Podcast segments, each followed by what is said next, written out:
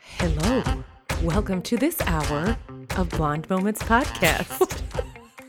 I'm your host, Gina Vogie, And I am Melinda Collins. and we're here for you.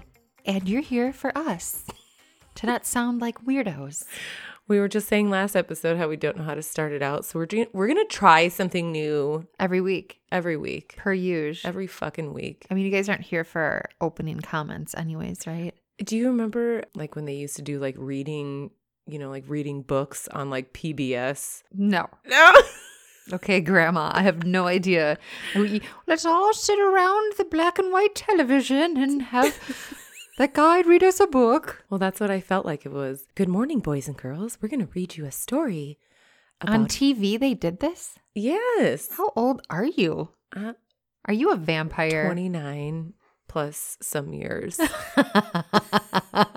Just a couple, just a couple. maybe one, Mm, yes. maybe 11. So, in lieu of the fact that it was just Halloween, I've came across this article that the Silence of the Lambs house is for sale in Pennsylvania. Oh, The Pennsylvania house made famous at the home of serial killer Buffalo Bill in 1991 horror film Silence of the Lambs is being listed for just under $300,000. oh, It served as the pivotal location for the movie, and several of the film's iconic scenes were filmed in its rooms. Eileen Allen, who is teaming up with her sister Shannon to sell the home for Berkshire Hathaway, said the house is in a much cleaner condition than it was when it served as the serial killer's residence. wait. The current owner's name is Berkshire Hathaway. No, no, no. Berkshire Hathaway is like a um, it's like a realtor group Oh, okay. that's kind of United States wide, Okay. It's like a chip. kind of like Remax Gotcha. or Uh-huh. Something like that. Yeah, it's called Berkshire Hathaway. Blonde moment.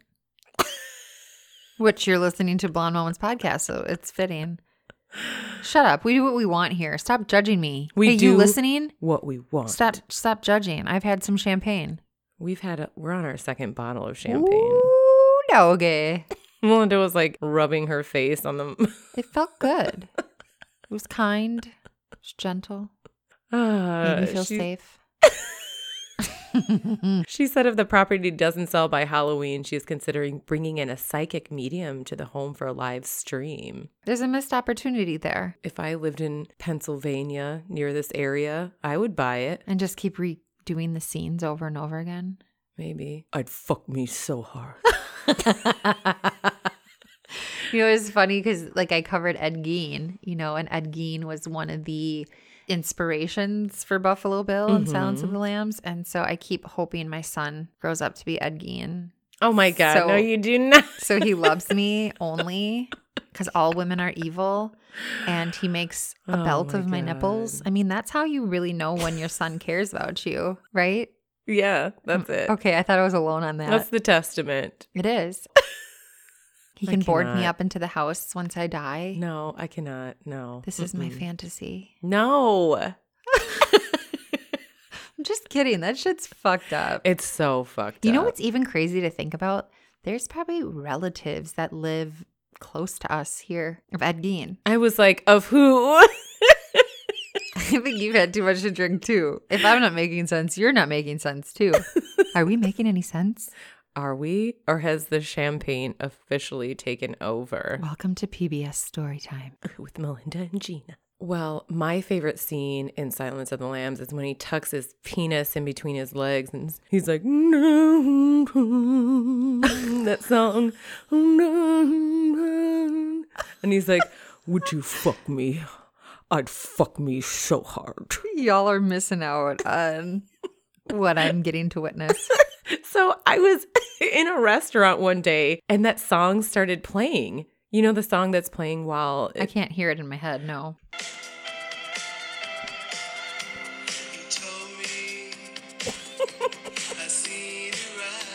We're having a little dance sesh. Would you fuck me? Who is this?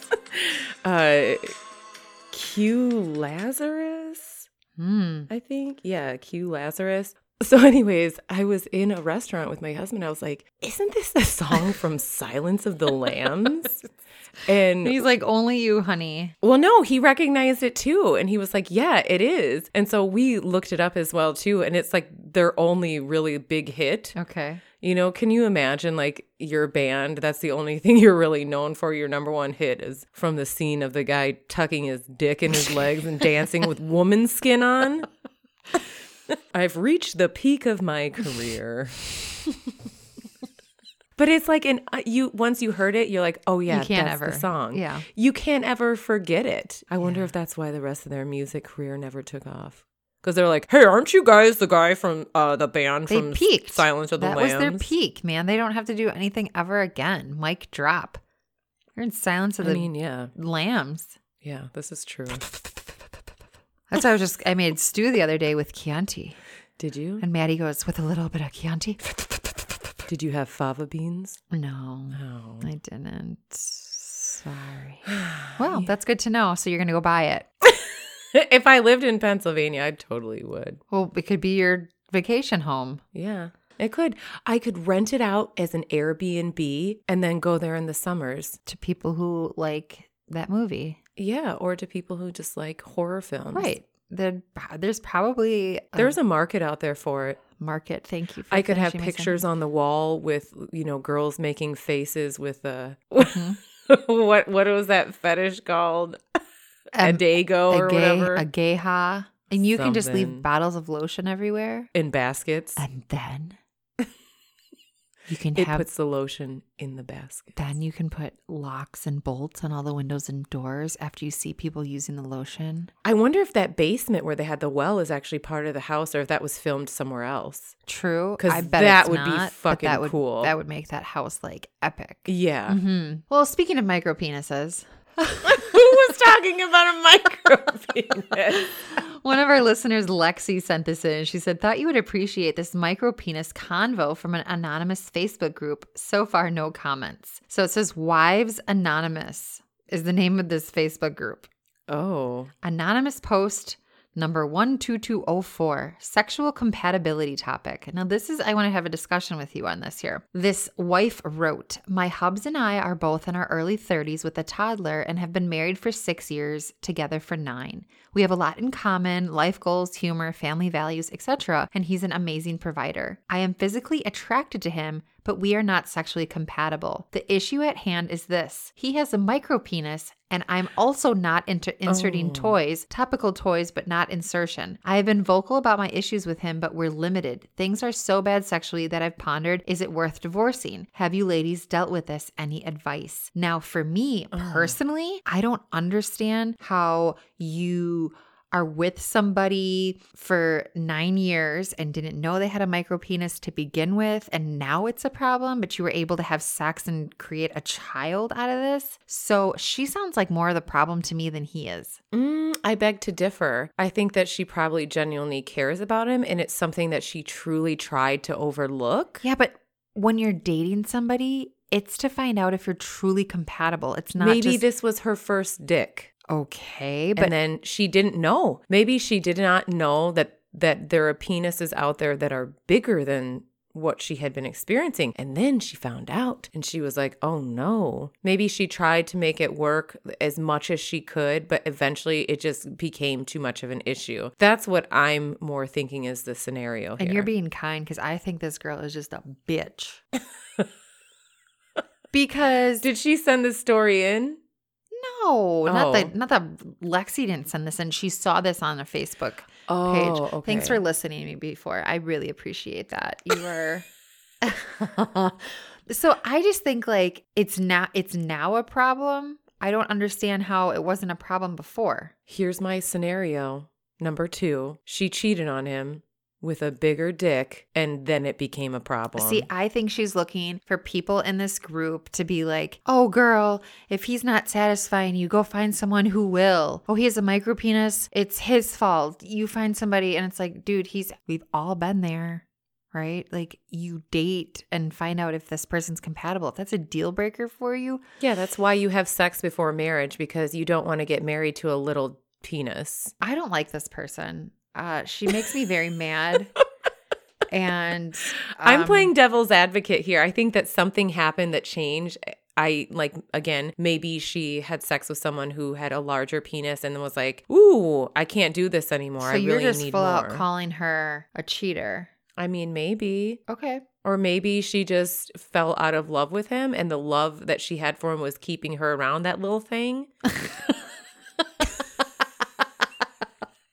and then once the love went, she was like, I can't do this anymore, literally. Keeping her around that little thing. I mean, Gina. I'm just saying. I just I feel bad for this guy because it's like you're saying all these other things are important and you guys are the same on every single page except for he the fact that he's a micro penis. Well, I personally feel like if you were able to create a human with him, obviously you've had sex with him, figure out a way to make it work with him. And like if this is the other thing that's weird to me. She doesn't like insertion toys, but she's mad this guy doesn't have a huge dick. So, isn't that weird? There's a there's a couple things that don't match up here. Maybe she's just writing the post for attention. I- think so, honestly. I think she's Yeah. looking for people to be like, you know what? You should go out there and find you somebody who can take care of business. Like an Right. excuse. Like, well, they told me to do it. I mean, we all know of my encounter in my very early 20s of the man with a micro penis. It wasn't for me. Exactly know, my so point. I did not have sex with him again after that fateful night of the turtle head, you know, because it wasn't my personal preference. I need a little bit more. I would have not married him and had kids with him and then been like, oh, I can't do this anymore. Exactly. This is my thing, I have to say. Women, men, when you're dating, just because you like the person, you're attracted to the person, doesn't mean you have to eventually marry this person just because you're dating. You're dating for a reason to find out if this is the person you want to spend your life with. And if you don't like the size of their dick, That's you, that yeah. is probably a deal. I mean, same for guys. Like maybe she has a weird vagina Maybe or she's too loose, Yeah, right? yeah, and you Like- don't like her vagina. You don't marry her, right? It's not for you, and it's okay. Yeah, that's okay. That's why you date. Yeah, That's Mhm. it. So it's like an elimination process. Exactly. So just because you're dating somebody for a year or 10 years, 20, whatever. I've dated some people I'd like to forget. Where do we begin? Could we have a whole like just hour where I just complain? I mean, yeah, we could. People I regret dating and why, starring Melinda and Gina. And any listener who wants to send in their story. See years 2000 through 2013. I'll let the high school boyfriends get away for now. Yeah. You get y'all get a pass. I agree because high school is different. It's you're, high You're school's figuring things out. Yeah. Most I'd say probably there's probably a high percentage. 99% of people probably don't stay with the person they're with in high school. I do know exceptions. My mom and my sister married their high school sweethearts. Uh I fell off the tree somewhere. Yeah, that's true. Your mom and your sister did both marry their high school sweethearts. That's crazy. Well, then Lexi obliged me with some of the comments that people were sending in. One person wrote, The struggle is he can't really do anything about his size, so I'm not sure what you want. I'm a super sexual person, so I understand how important sex is, can be to a relationship, but I don't think I could divorce someone based on the size of their penis, especially when things are so great in every other area. Have you guys gone to a sex therapist? Maybe they have some suggestions how to help. And remember, I was talking about that that um, sex therapist woman. She had the pillow. I found her Instagram page. I just listened to her all night long. The sex therapist name uh, on Instagram is Stella underscore with underscore love. You know how much I love underscores. You hate But them. um, you can just listen to her talk, and she's just in order to go uh, along the underside of the penis. Looks like that. All the way up to the glands. Stella. Tell me a all the way up to the glands. all the way to the glands. And I'm like, baby girl, I want to, I want to be your prop. Oh my There's something wrong with me for sure. Okay, so I agree. I agree. Sex therapy could be something for the both of them. Be- I'm going to disagree here because if the dick isn't big enough for you, there's no Yeah, sex she's therapy in the world but that's she's going to saying help. she doesn't like insertion shit. yeah, she wants a real dick, but she wants a big dick. She doesn't want a dildo. All these other people are on my side. So fuck you and this dumb bitch. because I just feel I bad don't. For this So guy, like- here's my standpoint, though. I don't care for dildos either, but I like uh, uh, the size of my man. Yeah, but if you're willing to throw away your relationship that you have, the father of your child, your goals, dreams, aspirations, everything's the same, shouldn't you be able to talk to him and tell him what your concerns are? And maybe the two of you decide like what the end solution is. Yes, I do agree. We've but talked about this this is why you long. don't marry a man that doesn't have your wants and needs sexually met before you're ever even married. I'm with you on that one. Mm-hmm. Well, see, we agree on that. There Yeah, this girl's a bitch. I just feel so bad for this poor guy. Like he was like, I have a micro penis. Yay! I found somebody who loved me forever. and Nope. not so much. Bitch is writing about you on Facebook. Well, I am going to change the topic here before Melinda gets too fired up. Too late. I keep getting all these like random odd jobs. And so here's another one. Okay. Top Ramen is offering $10,000 for a chief noodle officer. How much? 10 grand, but it's only for one time. Okay. The makers of Top Ramen announced they are seeking a chief noodle officer to get paid 10 grand to help develop and test a new ramen noodle soup recipe. Top Ramen manufacturer Nissin announced it's seeking a chief noodle officer with a passion for noodles to help test out new Top Ramen recipes for the company. Interested candidates are being instructed to post photos and recipes of their own Top Ramen creations to social media, and the winner will be selected by celebrity judge Melissa King, a recent winner of Top Chef All Stars LA. Fuck Melissa King. Oh just kidding. I'm just kidding. The winner will receive 10 grand, the chance for a one-on-one mentorship with Nissin CEO Mike Price, and a 50-year supply of various top ramen products. Okay, I have a confession to make. Okay. I don't think I've ever had top ramen. Now, what? Wait, before you jump on me, is I think of like ramen and like those thirty cent orange packs from. yeah, I'm pretty sure that's what it is. Or either that or top ramen is like the the cup ones. You know what? I'll Okay, but so for right me, now. like I've never had the cup one, but then I see these people posting like top ramen. It almost looks like they're in restaurants. So I didn't know if this was a restaurant chain or what. Yeah, it's the same thing. It's in the packets. Okay, that makes me feel better. Yeah. I oh the chicken ones. When I was pregnant, I craved top ramen for like three weeks. That's all I wanted to eat. Now there's Maruchan ramen noodle soup, and then That's it. there's the Nissin top ramen. Nope. And I think the Nissin top ramen is like the original. Okay, the Maruchan is the one that I indulged in. Now my palate has since grown as adult. I prefer like the gourmet ramen. Yeah, but that's what I'm saying. I've never had gourmet ramen. Yeah, I prefer the gourmet ramen ones, like mm. Red Light Ramen here in Milwaukee. Woo!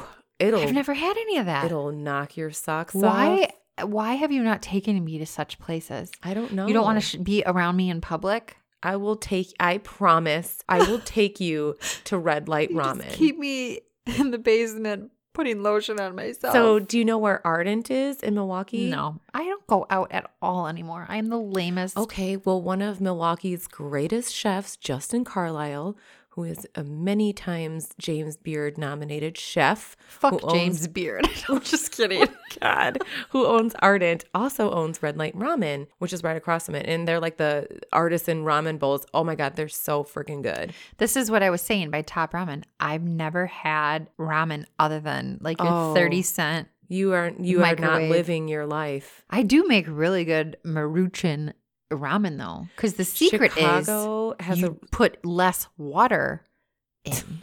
that is that is the secret. Chicago has some really freaking awesome ramen places too. You never take me anywhere nice. when we went to that Bulls game in Chicago, Chris and I went to the ramen place beforehand.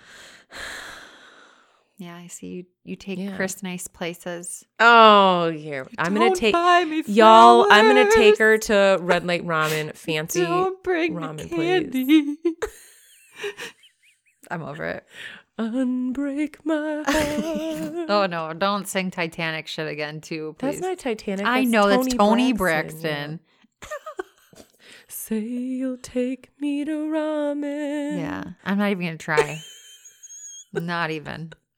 We've been drinking too much. Can you guys tell in the episodes that we've like we're on our second Yes. bottle and we're kind of drunk? My my Like like, right now? friends can tell for sure because I've had a few of them be like, "Whew, you were pretty drunk on that last episode." I'm like, "Hmm, how could you tell?" I couldn't tell at all. Maybe because you're like fuck everybody.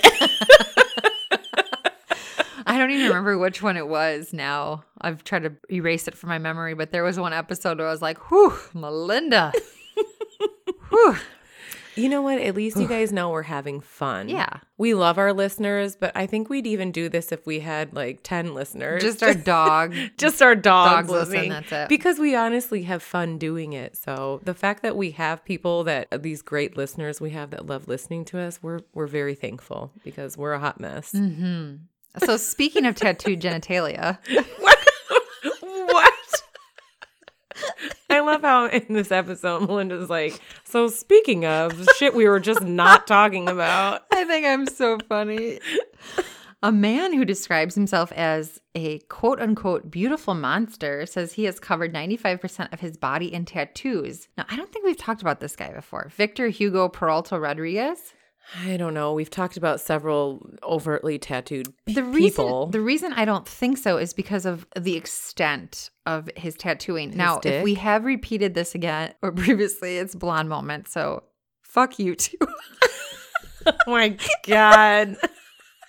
Someone take this girl's champagne away. I'm just kidding. But so he has tattooed his tongue, his eyeballs, and the tip of his dick. What did he get on his dick? That's all you care about. It, it is. What do you get on his dick? Let me see it. Okay, but hold on. I don't know if there's a picture of the tip of his dick, but let me just read It's like a popular thing to get a hundred dollar bill tattooed on a guy's dick too, so they can watch their money grow. Oh my god. If some guy came at me with that, I'd be like, fuck you.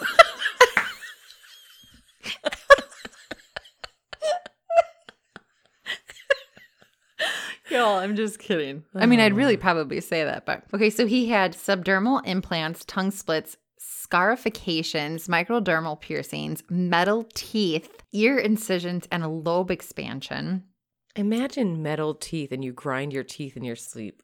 Ugh. The I, noise like, that I- would make. When you said that, I could like feel that in my teeth. Yeah. Ugh. Um, his whole face is tattooed. It looks like his eyes are tattooed. It- it's a lot. The most painful tattoo of all, they said, remarkably, his Todger tats. So, what is that? what is that? I a. Todger tat? He said the most painful tattoos he got was on the head of his penis, his face, and his ears, but they don't compare with the pain of the pigmentation of his tongue. Wait, what's a Todger tat? I don't know. You're supposed to look it up for me. So fuck you. I snorted. um Oh okay, I'm done with that joke. Maybe. But yeah, there's no pictures of his his What's it called? A Todger what? T O D G E R T A T, Todger Tat. But so there's no um picture of his of his his dingaling for your viewing pleasure, my dear. Todger definition: a penis. Oh, well, there you go. it is says this the guy right here? uh-uh. No. That's Wasn't- another guy. Um, but it Another says guy. Britain, Australia, Canada, New Zealand, a penis. So Urban Dictionary says a todger is a British penis. Nice todger. Let me suck your Todger. Oh yeah. You little todger. You like that peeny weeny todger? I want to put your Todger in my mouth. They also said it could be someone who acts like a dick. Oh, Mike is such a todger. you fucking Todger. I'm just reading Urban Dictionary. Okay. That's my English accent. Who's sexy? Okay. Mm-hmm. Another one says todger, a big fat hairy cock or a shish kebab. A big fat hairy cock or a shish kebab. We're cut off. Well, anyways, this guy is frightening looking. I do love tattoos. I have many, but I don't think my face or my pussy I'd ever get tattooed. That's for sure. What's the joke? You you go up to someone and you say, "Hey, do you want to see this uh tattoo of a of a mouse I have?" And you kind of show them like like your crotch area, like you're gonna start pulling down your pants down. And you go, "Oops, pussy ate it."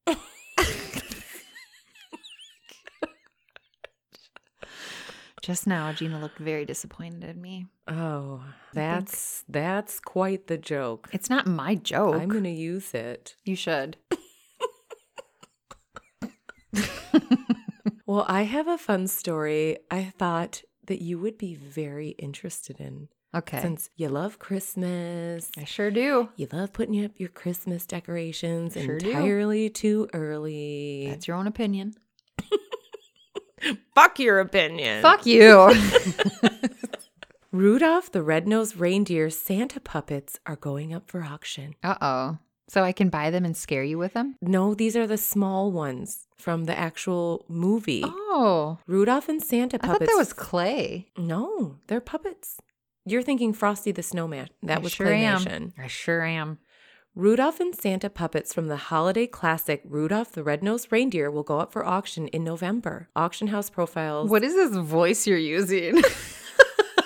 The magic about collecting memorabilia is that when your eyes focus upon the object, you are taken back to a time during your youth when your senses were overwhelmed with amazement, wonder, and joy as you were watching a favorite movie or television program. I So the puppets used in the filming of the 1964 Christmas stop motion animated television special will be up for auction on Friday, November 13th at 11 a.m. Pacific Standard Time. So if you really want a classic piece of Christmas memorabilia, you got to hop on this, Mel. no, that's not my jam. That's that's too much before me. Like I'd rather have like something from Home Alone or What? These are the classics. I've never seen it. Despite being over 55 years old, Rudolph's nose still shines bright because of maintenance done over the years. Well, then you should buy it. Maybe I'll buy it for you. I don't want it I don't believe you're a Christmas lover anymore. because I haven't watched this shitty ass Rudolph movie. Uh, Well, anyone out there who is interested in having this little piece of classic Christmas it is pretty, memorabilia. it is pretty cool that you can own something like that. Did it say how much it's starting at? No, they didn't say that. Mm-hmm, because they're gonna rape you. Oh, no, no, no. I'm sorry it did. The primary character puppets are expected to start at 150 grand to 250 grand at the auction. No, that's a waste of money. So I take that back. I won't get Yeah, ex- I mean, yes, Gina. I will not You're gonna be- buy that for me. Thank you. I will not be getting that for you. Yes, you are. You said we have proof, and I said I wanted it. You guys heard it. I said I wanted No, it. No, wa- no. She said she didn't I want said it. I wanted. I want to give it to me. I want it. no, one hundred fifty thousand dollars for that. I. I mean, put that in a museum or something. I mean, I don't get a lot of that shit. So or you can have it for your own personal home viewing pleasure. I did just spend a shit ton of money at Kirkland's again on more Christmas stuff. I you would never believe that, would you? Yeah, no, never in a million Cause years. my shit's going up. I- soon. own more Halloween decorations than anything. and I'm Christmas. So I- you are Satan, and I am an angel. Yep, I'm fine with that. I got my horns coming out right now. You got your horns implanted in your forehead. I will. Body mods. You got your dick tattooed too. Mm-hmm. Mm-hmm, mm-hmm. All right. So today's My, episode, no, not my dick. My what do they call it?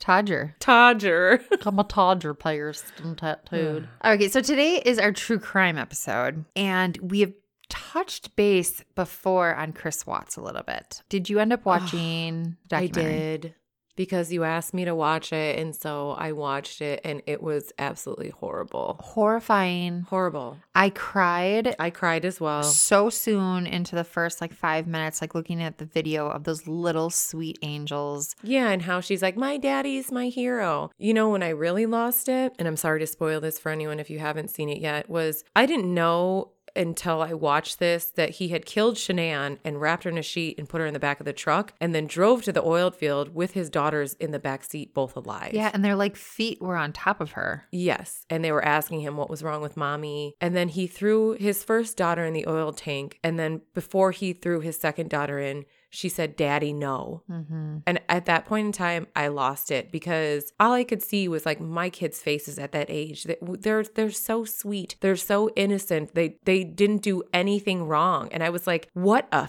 fucking monster. Yeah. Like how it how how at that point in time do you not fucking dive in that tank and retrieve your daughter and give her CPR and like snap the fuck out of it? Well, even during the documentary, it had said that at one point he had basically tried to suffocate both of them and they came back alive. Yes. So he had the opportunity. He had the opportunity to be like, oh my God, they're still alive. I don't need to do this. Mm-hmm. And instead, he drove them out to an oil tank. And I, that's what the thing I don't understand. It's like, okay, so you're starting this new life. You cheated on your wife who's pregnant, which is Yeah. fucked up to me because just thinking of be like being pregnant, all the shit that's going through you and how you feel. And then, you know, he gets into this really good shape and becomes this arrogant fucking asshole. I did just see too his girlfriend at the time, she just had to legally change her name too. I'm sure she's probably getting harassed. Yeah, and I mean, she seemed like a victim in all this as well. Yeah, she didn't know what was going on. because he had basically said that he had the two daughters and made it seem like he was divorcing Shanann. Well, and she did nothing but be helpful to the police. Like she didn't do anything yeah, wrong. Yeah, she went in all on her own too, Yeah. didn't she? But so through all of this, I just like this is somebody to me who must have had some undocumented mental health issues. something Yeah. because how do you I don't care how much in shape you get and you want to find somebody new whatever the hell it is that you are capable of murdering your wife, your And unborn your- child yeah. and then your two Your two living daughters. breathing children that you had sleepless nights with that you changed their diapers, you taught them how to walk. It disturbed me on such a level. I wish I could just go see him and put my fingers in his eyeballs until he dies. Like It I just hate it, this for man. me. It's just one of those things that let you, lets you know that evil truly does exist. And and you see like these pictures that she had posted six months before this happened. Like obviously it seemed like they were having some They were having a lot of marital issues, and they did show like all of the text messages between the two of them. They but she never once felt unsafe enough to leave her children alone with him No, or to come home to him. That's what's really scary to me. yeah, It didn't seem like she had any inkling at all that this man was capable of, of something this her, horrific. Yeah, and her children. Well, and they did kind of. I think they tried to like portray a backstory as to why he possibly did this. It seems like Shanann was the one that wore the pants. You know, at, And she started making money and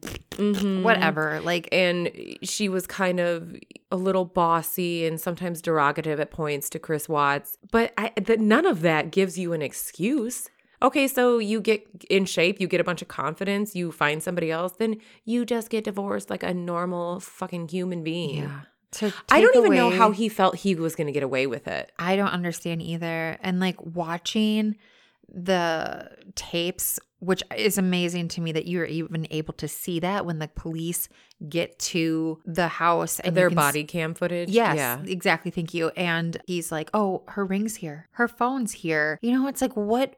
What was your plan? You didn't expect Shanann to have Right. as amazing of a best friend as she had, because I mean, that woman truly is the hero in all of this. That she recognized some signs and some things That something right. was wrong. Yeah. I mean, thank the Lord for that girl. But I like, think that Chris Watts was expecting it would take longer for people Yes. to notice that they were missing. I think so too. Also, when they went to the neighbor's house who had like Nest cams outside, Mm-hmm. that's when you really saw Chris Watts getting fucking nervous. He was like putting his hands on top of his head and he was like, uh oh, like what are they going to see on this camera that I'm not aware of? Mhm. And then that neighbor was like, Something's yeah, off. he's not acting right. I mean, I was like, whoa, like, you know, these are people day in, day out that see you, that know you, and you're going to have this whole facade in front of the police. And the other thing that bothered me too, truly, was when Chris's father came into, Into the the interrogation interrogation room. and all of a sudden he's like oh that female detective or whoever the one who performed the lie detector test on him and she kind of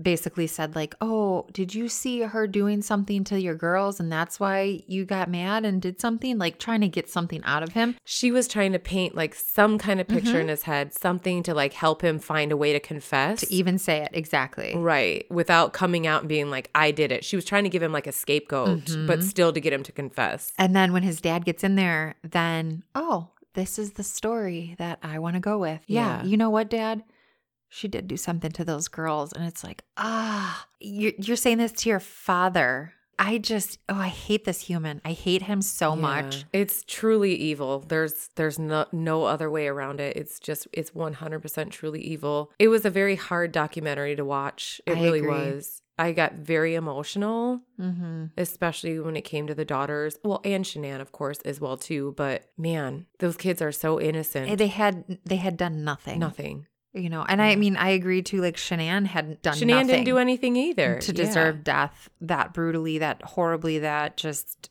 it's so messed up to me. He's a horrible person. He's a horrible, evil human being. so the other day I was looking and to see where he is in prison. hmm He's in Waupun. Which is not far from us. It's within an hour.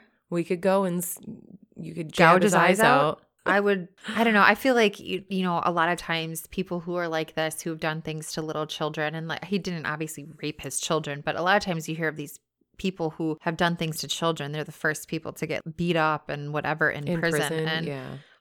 That's, that's not enough for me with this guy. Like, I truly, I hate this person. Yeah, he's awful.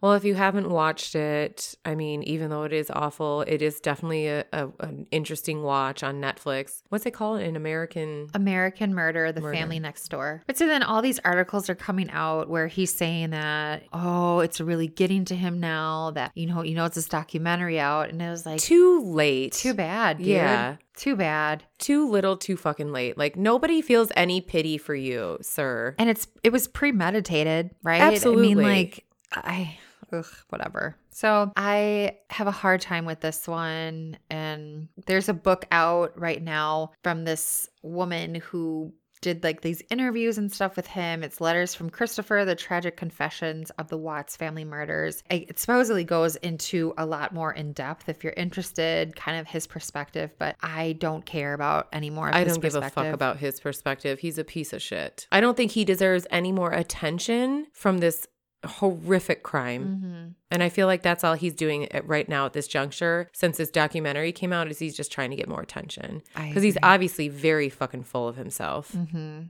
I- I say don't give him any more attention personally, but I like to know that Shanann had lupus and was going through all of this and like she's she's basically living with this horrible disease and that's not what takes her. yeah. It's this person that she a trusted, she loved, trusted. mothered children for. It's disturbing. I agree. well, with that, I will go into my true crime story. Uh, my story took place in 1999 in Wolsey, South Dakota, which is like this super small town, lots of like farmland, dirt roads. And it is Sharon and Bill Guthrie. Reverend Bill Guthrie was the pastor at the United Presbyterian Church. He and his wife Sharon lived right next door to the church. And he was said to be like a very strong minister. Everyone said he knew the Bible like front to back very well. And Sharon also helped out with church duties as well. She did like all of the children's stuff and was just a really nice woman. So just after dawn on May 14th, 1999, Bill called 911. He had discovered his wife unconscious in the bathtub. Paramedics arrived and performed CPR, restarted her heart, but she never regained consciousness despite the best medical care that she could have. There was no signs of brain activity, and so the family decided that they had to let her go.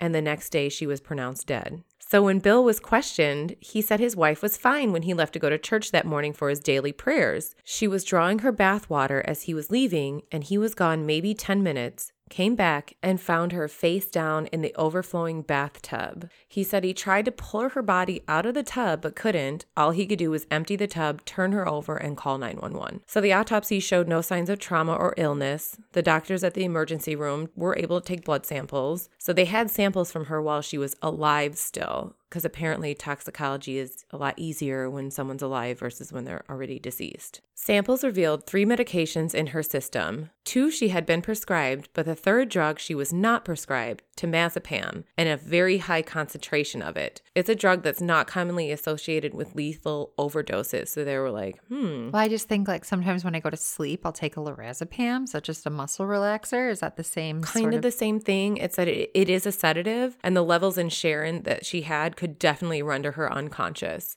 So I think it's more of a sedative Okay. than like lorazepam or something Sounds like that. Sounds delicious.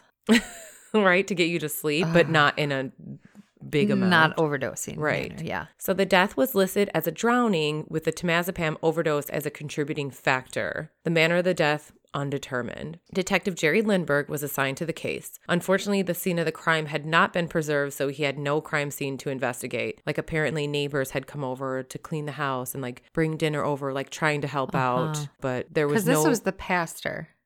Mm-hmm. Okay. Yeah, and she was the pastor's wife. Mm-hmm. The temazepam was found to have been prescribed to Bill. Bill said that she had probably accidentally ingested the pills while sleepwalking, but none of their three daughters recalled her ever sleepwalking. And a few weeks before Sharon's death, Bill had refilled his prescription at one pharmacy for the temazepam and then went to a second and said he had lost the first prescription and then got a second one. So this was kind of another inconsistency. right. Like, Bill, Yeah. What are you thinking? Now I'm here? scared though because I sleepwalk. So is this giving Maddie a good excuse to be able to kill me? No. Another inconsistency was Bill's clothing on the morning of her death. Bill said that he had tried to lift her out of the bathtub, but witnesses said that his clothing was completely dry when paramedics arrived. So, if you're trying to get somebody out of an mm-hmm. overflowing bathtub, your mm-hmm. clothes are going to be soaking wet. Yes. They're not going to be dry. They then also found out that Bill had a mistress, a leading member of his former church in Nebraska. And the affair continued, though, even after Bill and Sharon had moved to South Dakota. Bill kept going back to Nebraska, saying he had impotency issues and needed medical counseling for it there. And the church even paid for these trips for him to go of there. Of course. Of course, yes.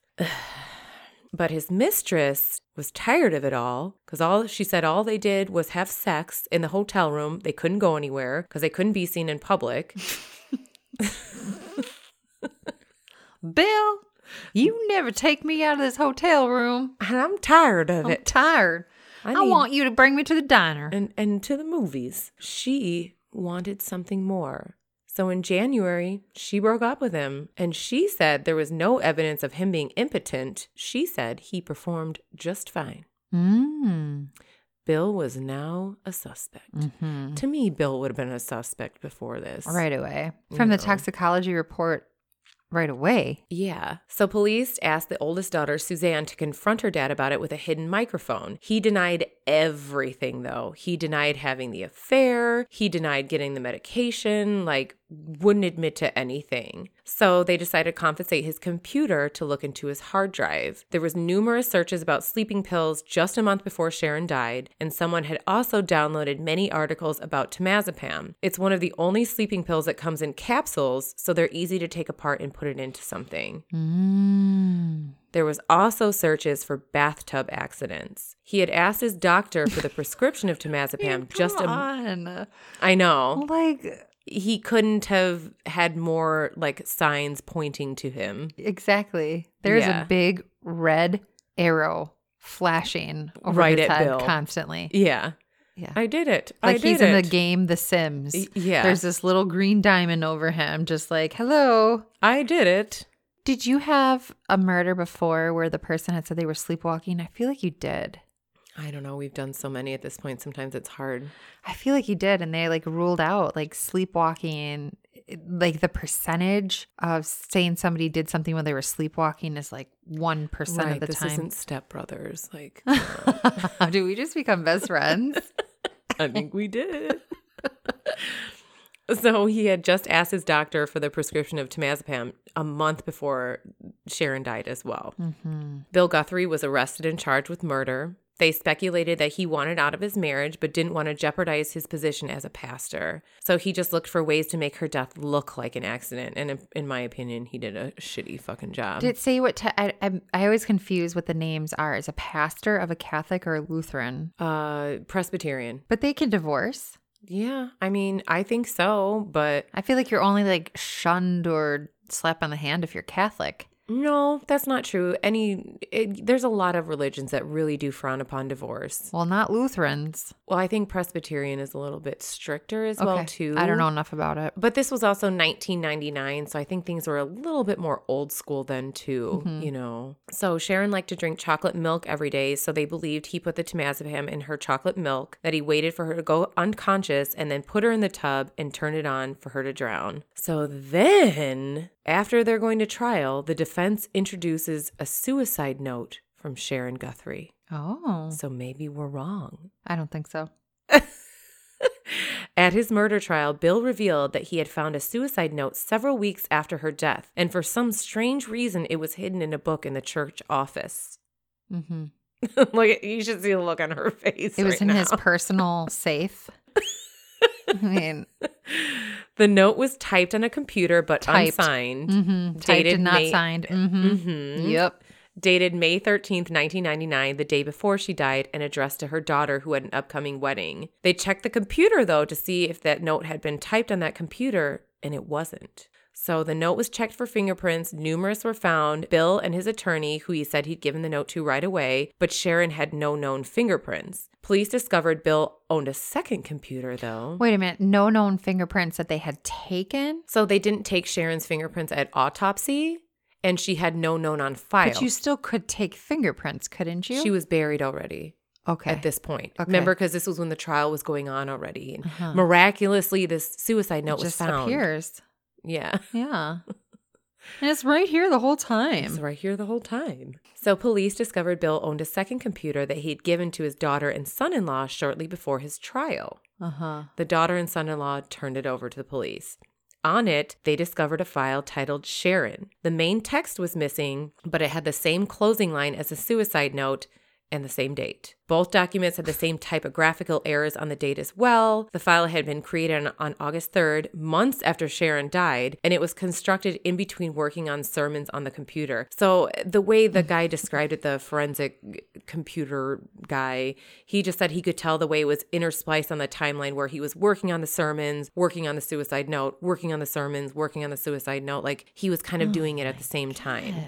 And it was just kind of like a last ditch effort to get away with killing his wife, basically. The jury found Bill Guthrie guilty of first degree murder and he was sentenced to life in prison.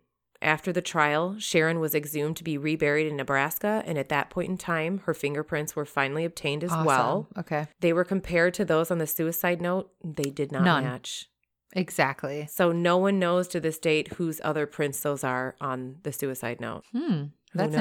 interesting. Yeah. So there was Bill Guthrie, his attorney, and then someone else's that they still don't know. And it even said That is afterwards. very weird. Mm-hmm. Yeah, that part of this is still weird for me as well. or it could have been somebody at the law office, right? I guess maybe, but I don't know. You'd think if it was a police document, they would be careful who handled it. You know. Yeah. Anyways, it was really sad because they had three daughters, and the one daughter still thinks he's innocent and like maintains contact, but the other two daughters are like, "W- "No, he's guilty," and so like they don't even talk to each Reminds other. Reminds me of the staircase Yeah, with Mhm. Michael Peterson. And this again reminded me of Shanann and Chris Watts because if you wanna get divorced, you just get divorced. Yeah. If you found another woman, just fucking get divorced. Like there's Yeah, no nobody need needs for to him lose to their kill life her. over over your selfishness at that moment or whatever the hell it is. It's ridiculous. Yeah, you found someone else, you want to move on, just get divorced. And you know what? If you're worried your congregation is going to look at you differently, move somewhere else. Well, and how differently are they going to look at you when you're arrested for murder? Yeah, exactly. You'd rather have that than just getting divorced? exactly. Like, get the fuck out of here. Right. Nope, I completely agree. No, they're going to look at you way worse if you're arrested for murder than if you just divorced your wife. Mhm. I just don't get it. I'll never get it. I'll never understand it. That I don't I don't get either. Especially when you're taking someone's life because Yeah. You want a different life. Let them have an opportunity to have a different life too. Yeah, I agree. 100%. Wow. Whew. Man, like So there's some of these just make me so angry. I know. Poor Sharon. She didn't do anything. And she seemed like a really nice woman too, which made me sad. Okay, so mine takes place in Wolsey, South Dakota in July of 1996. I'm just kidding. You should have seen my face. I couldn't even wait one more second. I had to look it up to make sure I said that right. You're like, what? You should see my face. I put down my champagne. You know that meme of the owl that's like, Huh? that's what I felt. I just turned and looked at you like, like, are you fucking kidding me? yes, I am. I'm done with you. Thank you. I have to get a little humor back into this, right? because my story is horrifying to me. And I don't generally cover these types of murders. Right, that's usually me. Because these are kinds of ones that make me not sleep at night and then I overthink everything, but I'll go into it. So, same year though, 1996 in Arlington, Texas, Amber Hagerman is a nine year old girl and she has a brother named, uh, you know what, on this it says Ace, but then I saw other accounts where his name is Ricky. So, I'm not 100% sure. Maybe Ace was a nickname. It- perhaps because the dad's name is Richard. But so I'm just going to call him Ace. If I'm wrong on that, I apologize. So Amber's younger brother was five years old. Amber was known to be a very sassy sister. She was full of energy. She loved riding her bicycle everywhere. And one day in January of 1996, after school, Amber and her brother got off of their school bus. They wanted to go outside and play. It was a bit of a mild winter day. The sun was shining and they wanted to ride their bikes. So they asked their mother, Donna, if it was okay for them to go outside and ride their bikes. And Donna was like, absolutely. Just make sure that you stay close to home. Like kids do, a little ways away from their house, there was an abandoned grocery store. So they decided they wanted to ride their bikes up to this local abandoned grocery store and ride around in the parking lot. But this was a place where a lot of kids would go. So there's so usually it's not like it was abandoned or something. the the grocery store was abandoned, but a lot of kids like to ride around there. So The usually- parking lot. right? Like, there was kids there. hmm It wasn't close to their house, but it was close to their grandparents' house. So while they're there, Ace started to get a little nervous and he was super scared that they were going to get in trouble for not listening to their mom because they didn't stay close to home. So Ace said to Amber that he was going to go home, and Amber said she wanted to stay behind and ride her bicycle a little bit longer. Ace goes home tells his mom that Amber wanted to stay at the parking lot. And so Donna, Amber's mom, calls the grandparents and says, Hey, can you go over maybe to look at the parking lot or the surrounding areas to see if you can get Amber to come home? Mm-hmm. Within that hour, Amber went missing. Ugh, no. There was a man who lived by this abandoned grocery store. His name is Jimmy Kevil. He was 78 years old and he was in his backyard gardening. And while he was out there gardening, he heard this high pitched scream. He ran towards where the screaming was, and that's when he saw a dark colored truck with a little girl being pulled off of her bicycle. She was kicking, screaming, and this strange man pulled her into the cab of his truck and zoomed away. Why didn't he call 911? Jimmy felt at a loss that he couldn't do anything because he obviously couldn't run over there because he's an older man, but he called 911 Oh, okay. instantly, like literally as fast as he could. So fast that the police got to the scene before Amber's grandparents even got there. Okay. So he he acted super fast. Okay, good. So like I had said, Ace had got home, told his mom to that Amber wanted to stay there. So Donna called her parents and said to go look for Amber. So when the grandpa even got to this lot, it was already full of squad cars. Oh, no. The police were not able to find anything in relation to, to her. Nothing. This is my worst nightmare. hmm I know, and you think at like nine years old, they're like old enough to like be okay. Like I think of my nephew who's just about to turn nine, and I'm like, I'd let him ride his bicycle and feel Yeah, my my daughters like to go play with the other kids in the neighborhood, but every time I, I'm telling you, every single time they leave, I'm like, remember what I say, and my kids are like, don't talk to strangers. Yeah, but they're like so tired case, of hearing me say like it. it's so scary because like she was on her bicycle and I he pulled her off of her bike. well, and I tell my kids the same thing. If someone tries to approach you, what do you do? Run to the nearest house. yeah, Like you don't. I said any question a stranger has to ask you as an adult, they don't need the answer from you. yeah. They're just trying to get close Yeah. to you. No, that's good that you talk to your children about this. I think this is Yeah. such an important lesson. An adult doesn't need you to answer in a question for them. Dude, period. I'm telling you, I am so neurotic as a as a parent. As soon as my son is in his car seat in my car, I lock the car door and close it like to go into my driver's Yeah. seat. Like I don't let him out of my sight for a second in the grocery store. Like I don't put the cart over here and then Mm-hmm. go to the other side to like look at chicken legs or something. Like he is literally the Yeah. thought of him getting kidnapped frightens me yeah. all day every day. That Oh, something's going to happen. when my kids go outside, like I always, because there's people that will go down. We live in the country, right, on a side road, but like people will fly down our road. So I'll even watch them to make sure they cross the street. yeah, well, You know, I don't I don't think you don't have a good reason to to do that or feel that way. Jimmy, the neighbor, was able to give a bit of a description, not a lot, but he was able to say that the man or the abductor was about medium build and he was either white or Hispanic. And that was all that he could really see. It happened so fast. God, he probably felt so terrible too. Uh, Can you? I I don't even want to talk about that scene. Something like that happened. They had no idea where the truck had gone and no clue really to even where to start. Police were soon notified that the description of the truck matched the description of a truck that had been sitting outside of a laundromat earlier that day, but no one had a clue who was driving the truck. So they put out a reward to help find Amber. There was a lot of Mexican immigrants in the area, and there's a theory out there that people were saying that not a lot of people came forward to help because a lot of them were immigrants and they were scared of being deported. Right, because they weren't legal. Yeah. That's sad. When the reward was released to the public, they even said if anyone could provide any information, they wouldn't get deported. Yeah. Which I don't know. Like, if you're in fear of that, would you even come forward? I don't know. No, but after they said that, I would. If you don't I don't know. I would still be scared. Like, okay, they already know. I don't know. You would hope they would do the right, like the the kind thing, right? Yeah. Amber's family and the police were scouring the streets everywhere trying to find her. They put up missing signs. Um, and then Amber's father, Richard, had contacted a local girl's family whose daughter had gone missing three years earlier. He wanted help getting out more information about his daughter and felt like they had done a great job with that. Their daughter's name was Polly Klaas. I think at a, in a future episode, I'll probably touch base on her. So, four days later, a man was walking his dog and he came across a body in a creek. No.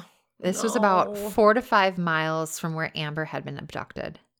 The body was naked and there was a such a deep gash in her throat. It was almost like she had they were trying to decapitate her. No. They were able to identify that this was Amber because of her fingerprints, her school ID. She had to have fingerprints for that, and that's how they were able to verify that. During the autopsy, it showed that she had been beaten and raped. No. It also showed that she hadn't been killed right away, and she had been killed about two days after she had been abducted. The authorities were not certain that she had actually been dumped in that area of the creek, but perhaps that maybe she had been washed into that particular spot by a thunderstorm because no one at this apartment complex next to the creek had heard or seen anything. Okay.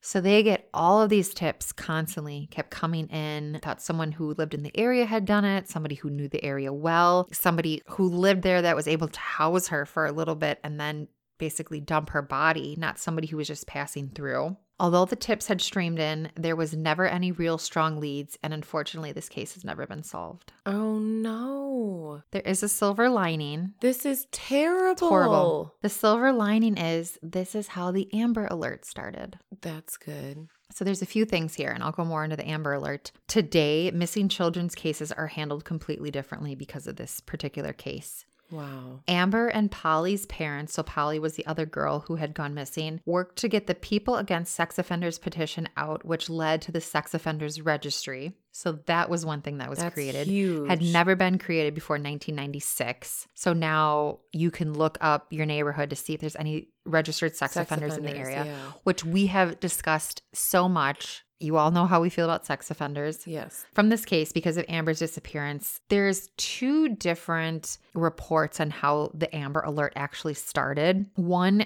suggested reason how this got started was a woman named Diane Simon had called into a radio station and thought that if radio stations can broadcast the weather, why can't they do the same thing for missing and abducted children? Yes. There's also reports that it wasn't Diane Simon, that it was, in fact, Richard, Amber's father, and Polly's father who had thought this up and did this at like a press conference where they released something like this needs to be done. So I don't know that 100%. I could not find a 100% this is Answer, how it is. Wikipedia has one thing, which is, you know, kind of like a Bible for a lot of this stuff, but then any other, so they were the ones who said it was Richard, but every other news source that I could find said it was this Diane Simon woman. So I don't know. Either way, knows, it's in right. effect, right? So that same year, the Amber Alert was put into effect, and this was done in Amber's honor. The thing about the Amber Alert, one, it's Amber's name, but also, which I did not know, it stands for America's Missing Broadcast Emergency Response. Wow. This has a double meaning. If you don't know what Amber Alert is, basically it's a message that lets you know a child has been missing. It will describe the car, Yeah. license plate, make, model, all that stuff. Sometimes you'll get a text message, an email. My phone phone will go Yes. like a siren. It scares the crap out of you. I've had it done when I was working before and I had like my phone hidden in the drawer and then all of a sudden it goes off and you're like, oh my God. because it's loud. Yes. In Wisconsin, we do have it on our boards over the freeways. I can't think what those Yeah. are called. Like the LED boards Mhm. that have the, the writing on it. But I did see there there are certain things that they have to okay before they just release it. I will go into that just kind of briefly. So, in order to activate the Amber Alert, law enforcement must confirm that an abduction has taken place. They must say that the child is at risk of serious injury or death. There must be enough of a description of the child, the captor, or the captor's vehicle, and the child has to be under the age of 17. So, that's when you had talked about the clear alert Mm-hmm. and how that's important too because just because it's not an, a silver alert like an elderly person Mm-hmm. or the amber alert it's good that we have ones for kids or, you know not kids um 18 Yeah. to like what 65 i think Right. it is so in the us it's just for kids under the age of 18 Uh, they also created this mural for amber of her face a flower and a butterfly still to this day they're trying to find out if anybody has So anything about it they thought maybe if somebody recognized her face, they could come forward with it. But I mean, can't you just do like an anonymous phone call? Well, and how many years ago was this now? Like, 96. so 24 years ago? Mhm.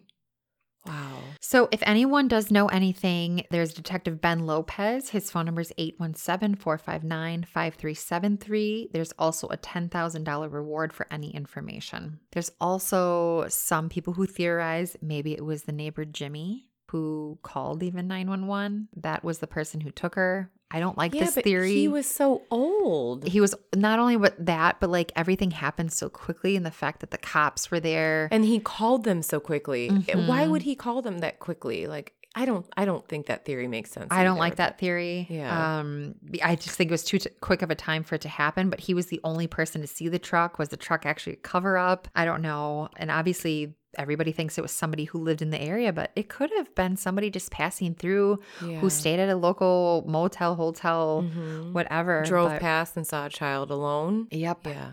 And you know the the laundromat thing could be you know they did see the truck in front of it, but who knows what they could have been passing through. That's why they were at the laundromat. And I hate the fact that this is an unsolved case. I do too. My my heart goes out to the parents, the family, the brother. Yeah, The brother still to this day probably blames himself for leaving. imagine. Yeah, The parents have no it's hard to put that behind you with no questions answered, no resolve, no nothing. Not that it's ever easy even when you do know, but but I at think least you get like a sense of closure. Or yes.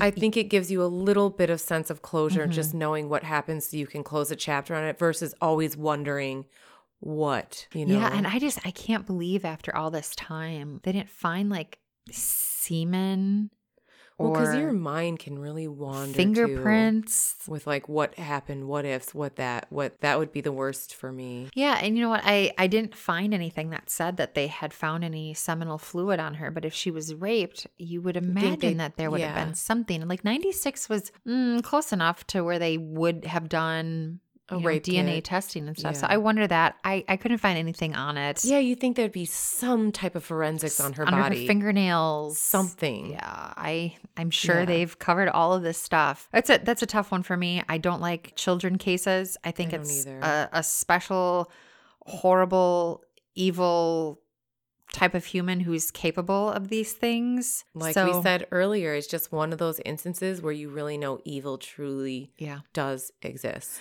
But I wanted to cover this one because it was the Amber Alert. I think it's interesting to know where it comes from. And it's Yeah. almost like when you, unfortunately, if you get an Amber Alert, it's not a good thing, but it's almost an homage to her, like a way of helping other children. And I feel like in Wisconsin, most of the time when we get an Amber Alert, they are found. Yeah. They're found pretty quickly. Mm-hmm. So, you know, it's working. it, it, it's working. Yeah. I did read the statistics. It's not very high of when it works because a lot of times they don't give an Amber Alert if they don't have enough information. Yeah. So I don't know, but I, at least I think it's a good thing to be out there, and any way we can help each other is a good good thing. Yeah, especially when it comes to our kids, like we gotta protect them Mm-hmm. for sure. Whew. yeah, that's a tough one. Well, I'm gonna change the subject per What is- usual. Our next episode on? Okay, and that's what I'm going to bring you to. So I don't even know. She's surprising me with this, hmm. y'all. Well, our friend listener Merrick sent in this email and I thought it would be awesome. So he says, Hey ladies, really, really great episode this morning. Really excited to hear what you have for Mixed Bag of Nuts next week. I listen to a lot of podcasts. You're my favorite. Oh, thank you. One of the podcasts I listen to is You Made It Weird with Pete Holmes. Do you ever listen to no, but I love the name of that. So I know he's a comedian. I have Sirius XM, so I listen to like Comedy Central radio all the time. He's on there all the time. He has such a funny, even his voice is funny to me. I'll have to check it out because I love a good comedy. I'm gonna have to check out his podcast also. But Yes. he says, and he always asks his guest about a time they remember where they laughed the hardest they have ever laughed. Really think this would be a cool episode topic to get a lot of awesome stories. Thanks again, ladies. Mm. So I think this is going to be a fun topic. So basically, if you have a time in your life where you have laughed harder than you've ever laughed before.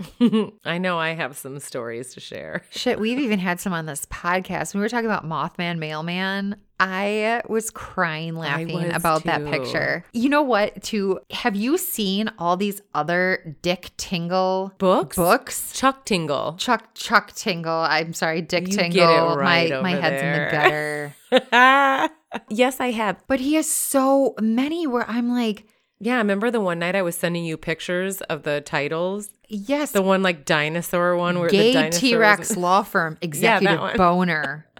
like, no, the one you sent me was oh, there's a shit ton of dinosaur ones, Mhm. not pounded in the butt by anything, and that's okay. Like these are the titles of these books. Chuck and Tingle is a renowned author. dude, this guy is crushing it. I mean, Mhm. I've I've been scrolling this entire time I'm talking, and I haven't had a repeat cover. Chuck Tingle is the king of monster erotica, Here, apparently. here's the one you sent me. Nice guy dinosaur doesn't pound me in the butt because I'm not interested, and he's not actually nice. He's just annoying and creepy and doesn't respect my boundaries when I tell him we're not on a date. That's the title of this That's book. the title. I couldn't believe You guys, these, if you're interested in these books, they are available on Amazon and none of them are over like 50, 60 pages. I can't even get past ten pages of my. I'm Yeti. almost done with mine. I can't wait. I hate you, making me making me read this shit. All she right, loves me for making her read it. Don't don't believe her. maybe. So I will end today's episode with a blonde joke. Why did the blonde climb the glass wall?